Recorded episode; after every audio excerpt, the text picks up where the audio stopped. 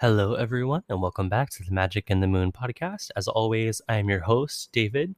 And this week, I want to talk about um, traditional Wicca. Um, I'm not really going to explain the differences between like traditional Wicca versus like solitary or eclectic Wicca because I've talked about that a lot um, and don't really have anything else to say about that. But um, this is my episode in defense of Wicca. And of course, I'm biased because I'm saying this as someone that is a Wiccan. But um, there is a trend I've noticed the last few years or so, um, especially in social media spaces, of like shitting on Wicca. Um, and when people point out or bring up that, like, hey, how would you answer um, if I were to say that traditional Wicca, meaning, you know, Gardnerian, Alexandrian, etc., is based on, in part, outdated and debunked academic books on witchcraft? It's a loaded question, and it's a really good question. I think it's a good doorway into a larger conversation about the value of Wicca, and let's talk about it. So, first and foremost, just because a text is old does not render it worthless, and debunked texts should be analyzed for their historical value. Um, the scholarship of today is heavily built upon the backbone of yesterday's information. And traditional Wicca has evolved since its inception, and initiates of the tradition know, we know, that the texts that influenced Gerald Gardner, for example, do not represent current scholarship. Um, very few, if any, traditional Wiccans believe that our tradition is like the continuation of an ancient witch cult, like Margaret Murray said, for example. So let's talk about Gerald Gardner, his influences, who they were, and whether they are outdated and debunked. So it's worth noting that Gardner was influenced by many different writings and many different people.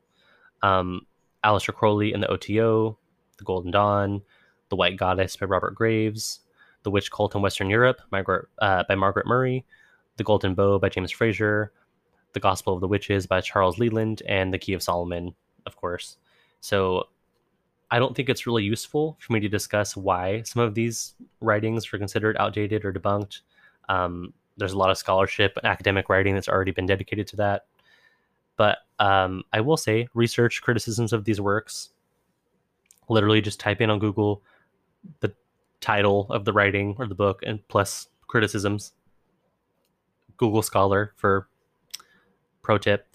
But um, in this case, I think it's important to discuss the value of these writings that people say are debunked or that they're outdated.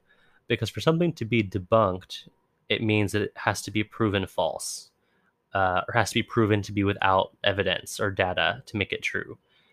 An outdated item is one that's no longer in fashion. So some people might take that to mean no longer of value, but I don't think those things are synonymous. So let's talk about historical fact versus value. Um, though several of the things I mentioned before have been debunked in terms of facts, they still have value historically. Um, and that value comes from what they represent as products of their time.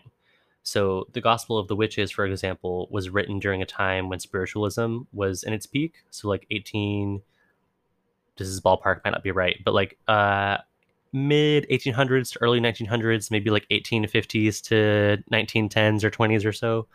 And this was just before Wicca came on the scene.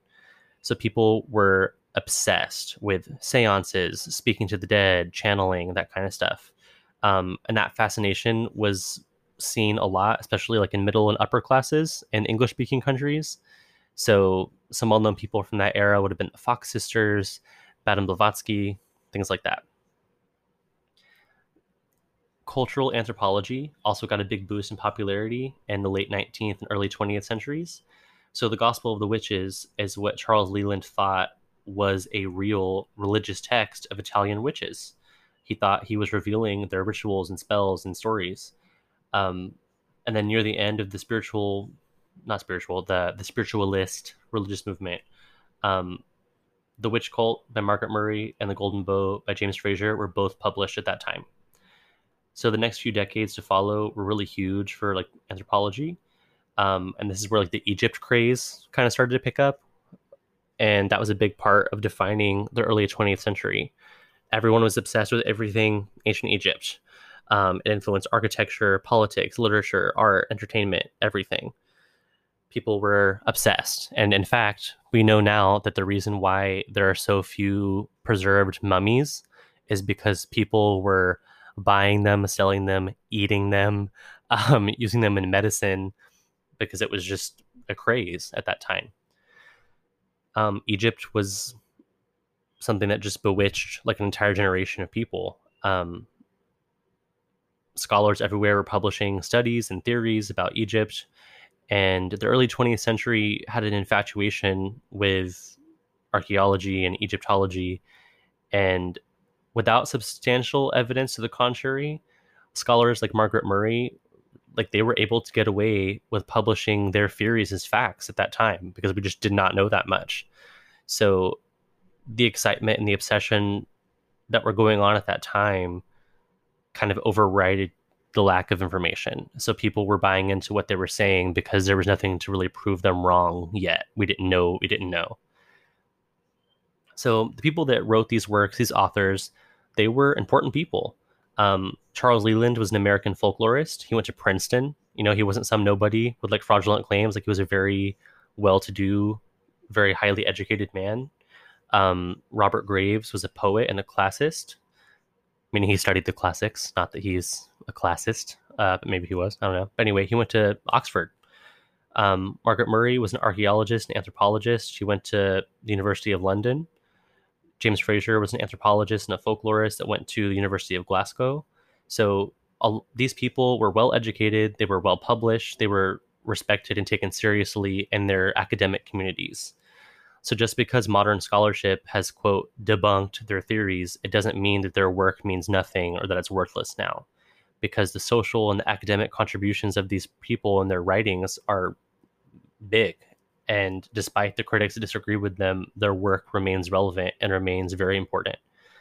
They started the conversations, they prompted better research, and they stirred up an interest in these subjects that used to be very, very off limits and taboo. So we can say the same thing about Gerald Gardner. Um, when he published The Meaning of Witchcraft in 1959 and uh, Witchcraft Today in 54, were they poorly written? Yes. Were they poorly researched? Absolutely. Were they totally worthless? No. Um, he was an amateur anthropologist. He traveled the whole world. He was very largely self taught. And he wrote about what he thought he knew. And his books were a product of his time, his experience, and his self taught education. There's still things that we can value and gain from his writings, even though they're outdated and they're debunked. So, where I'm going with all of this is like, what does all of this say about the validity of Wicca, um, particularly the validity of traditional initiatory, oath-bound, coven-based Wicca, such as Gardnerian Wicca, Alexandrian Wicca, etc. So, the origins of Wicca obviously lie in Gerald Gardner and what he thought he knew at that time. But the tradition has evolved beyond those beginnings, and very few, if any, modern traditional Wiccans today use his writings as anything other than just beautiful works of prose or what scholars thought they knew about witchcraft at that time when they were published. Um, so those texts and the validity of those texts does not change the validity of the tradition as a whole or its practices. Um, traditional Wiccans not claim to be ancient.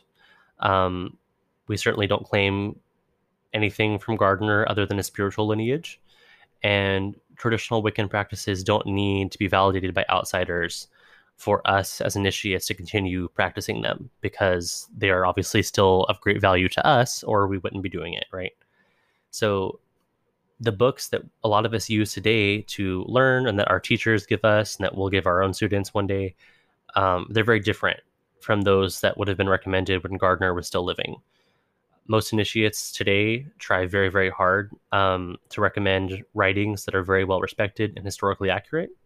And I think it's worth noting too that people should still read the books that are outdated and that are debunked because they're more well rounded in their knowledge that way. Information that is old is not always bad.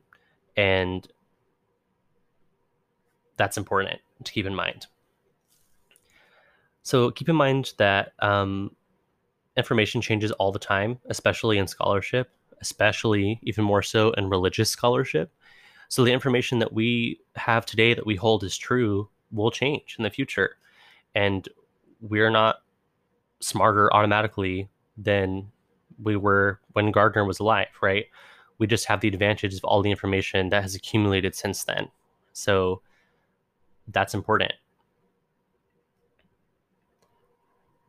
So continuing this conversation, um, since I don't know, I'll say at least since maybe the 1970s or so, people have made the argument that Wicca has misrepresented itself and that it's not really old.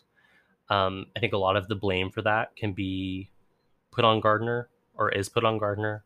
Um, he was the world's first modern self identifying public witch. And according to some people, Gerald Gardner made it all up, that he was a fraud, and that that somehow makes the entire religion of Wicca fake or illegitimate or less real than other forms of witchcraft and of paganism. And while Gardner certainly could have made some things up, um, I think there's a pretty good argument for him being initiated into something in 1939 um, when he allegedly was initiated into the witch cult. But there's nothing actually proving such a thing, and I'm not sure if we'll ever find something that does. Um, it's possible that someone who was there in 1939 might show up one day, although if they're going to do that, they should probably do that quickly. But I don't think that's likely. Um, perhaps even better might be like a ritual transcript that we can date back to the late 30s, or like a personal journal or a diary from one of the initiators of Gardner. But until something like that happens, and I'm not sure that it will, we will never know for sure if Gardner was initiated into witchcraft when he said that he was. Um, I've seen online a lot of anti Wiccan sentiment, like I mentioned earlier, and uh, Ronald Hutton, who is an author that I think I would recommend, uh, he wrote Triumph of the Moon. He was essentially guilty um, in some ways for saying that Gardner was fraud, or that his extension, uh, that by extension, his witchcraft was fraudulent, um, and that because of Ronald Hutton's claims that there's been a fallout in the perception of Wicca. And I think it's true that Triumph of the Moon is more so a work of history because Ronald Hutton is a historian. Um, so it's not surprising to me that Hutton believes it's likely that Gardner made the stuff up. Um, but I don't think Ronald Hutton's work really closes the door on the argument that Gardner was initiated into witchcraft. Um, I'm going to read you a quote from Triumph of the Moon.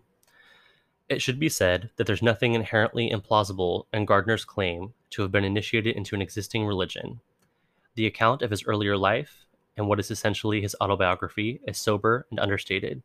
It is striking that he describes a coven composed partly of Rosicrucians and led by a wealthy woman. It is precisely from this more educated esoteric milieu that one would expect a modern pagan revival to commence. That's from Triumph of the Moon by Ronald Hutton, page 207, the 1999 edition. Um, so for me, it's never really mattered that much whether or not Gardner was initiated into witchcraft or not, because religion um, and spiritual practice, and especially that of witchcraft, is about what works, right? As witches, we use ritual techniques that are successful. Um, witchcraft is about reinvention and creation and experimentation while still respecting our origins and our roots. And where witchcraft comes from is obviously a large part of this conversation because we're talking about traditional Wicca and its origins and its legitimacy. Um, but when it comes to Wicca, we know where a lot of it comes from. It comes from Freemasonry. It comes from Aleister Crowley and Dion Fortune, grimoire traditions, Margaret Murray, cunningcraft, folk magic, the Key of Solomon, poetry, even. Um, so we know this because Wiccan magic uses the same language as a lot of these traditions do. So even if Gardner was initiated, and again, personally, I think that he was, whatever he was initiated into wasn't all that old, maybe a few decades back at that point. But that's not really the question. So I think some people think that knowing the origins of these things makes it um, non mystical. It's demystified, and that means that we shouldn't care anymore, I think is what a lot of people think. I think there are some people that turn their nose up at Wicca because they know that it, they know about its basic building blocks. Um, but another point to consider is that the building blocks of a lot of other European witchcraft traditions are similar to Wiccan, uh, to Wicca, excuse me, if not the same altogether. Um, maybe people think witchcraft is more fun if we believe that it goes back to ancient times. Um, but I don't think that has to be true. I think it's good that what we do is modern in a sense because we don't live in ancient times; we live right now. Um, but again, I, I, think it's very, very likely that Gardner was initiated into some form of witchcraft religion. Um, now, whether or not that resembles the Wicca we know today, we'll probably never know. But even if Gardner somehow just made everything up completely on his own in 1948, the building blocks he used to make it up were old, genuinely old. Um, Freemasonry dates back hundreds of years, and many of its esoteric currents are even older than that. There are spells and cunning craft that go back to pagan antiquity, general like genuinely pagan antiquity, and the grimoire traditions go back to at least 1057 CE. So Wicca is very much a part of the Western magical tradition. It didn't just show up fully formed out of nowhere one day. It does have genuine history. It does have genuine um, backing to it. So, if Wicca has truly been demystified in the eyes of some people, it's not because we know a lot about its origins, it's because it's successful. Um, Wicca was not originally meant to be practiced in public parks, you know, in the afternoon with a bunch of people. It was meant to be practiced in private with 10 or so people that you knew intimately. Um, and I think some of the mysticism has gotten lost, at least in the public perception of it, because it moved from the home to the park. Um, it's difficult to work magic in a meaningful way with 80 people in a park that you don't know well, especially when we're supposed to be operating in perfect love and perfect trust. So there's nothing wrong with Wicca being practiced in a park in the afternoon. Um, people need a place to start, and I think public ritual can provide a good jumping off point for a lot of people. And when the public ritual is in a safe public place, um, that provides a level of comfort and safety to people that don't know that much about Wicca yet. People want to do a Wiccan style ritual because there's a need for it, and that's a good thing. But I think it does mean that Wiccan can seem demystified um, if they believe that the entirety of the experience of Wicca begins and ends with a public ritual in the middle of the day. Um, because that's not true, in my opinion. That's not where, that's not the be all end all. Wicca is about experience. And at its core, it's a magical religion, it's a mystery tradition. And while we do know some things about where the rituals come from, they still have to be experienced for them to have any meaning to a person. So if you like broke into my home and stole my book of shadows and read it, it's not really going to amount to anything because there's no context for you to place that in it's the experience that matters. It's not just reading and thinking it's doing and experiencing. So when people aren't being exposed to these mystical experiences that's where you get shitty lo-fi memes about wicca and people complaining that it lacks substance. Um, so make no mistake wicca is about experience and that experience has worked for millions of people since the 1950s but wicca is successful not only because it was the first large scale modern pagan religion, but also because its ritual structure works for people. So if you want to feel that mystical feeling in it, talk about your experiences as much as you can and how they've been revelatory and transformative for you. Be accessible, provide people that are curious about witchcraft with the tools that they need to succeed and to learn more. So do that. And if you get a chance to hold a public ritual, make it a damn good one. So I don't think that Ronald Hutton ruined Wicca because those that seek the mysteries genuinely will still find them. Um, that's my take on that. So this has been my episode um, about Wicca, about traditional Wicca, and about the value and the merit of traditional Wicca and how it's still relevant in the modern day, in my opinion. Um, I hope you enjoyed it, and that's all I have for you guys this time.